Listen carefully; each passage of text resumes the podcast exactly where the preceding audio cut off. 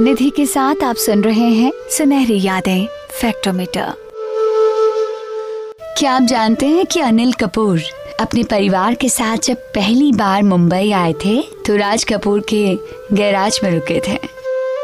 सुनहरी यादें फैक्टोमीटर में अपने सुझाव ज़रूर दीजिए और ऑडियो चस्का के सभी सोशल प्लेटफॉर्म्स को फॉलो कीजिए।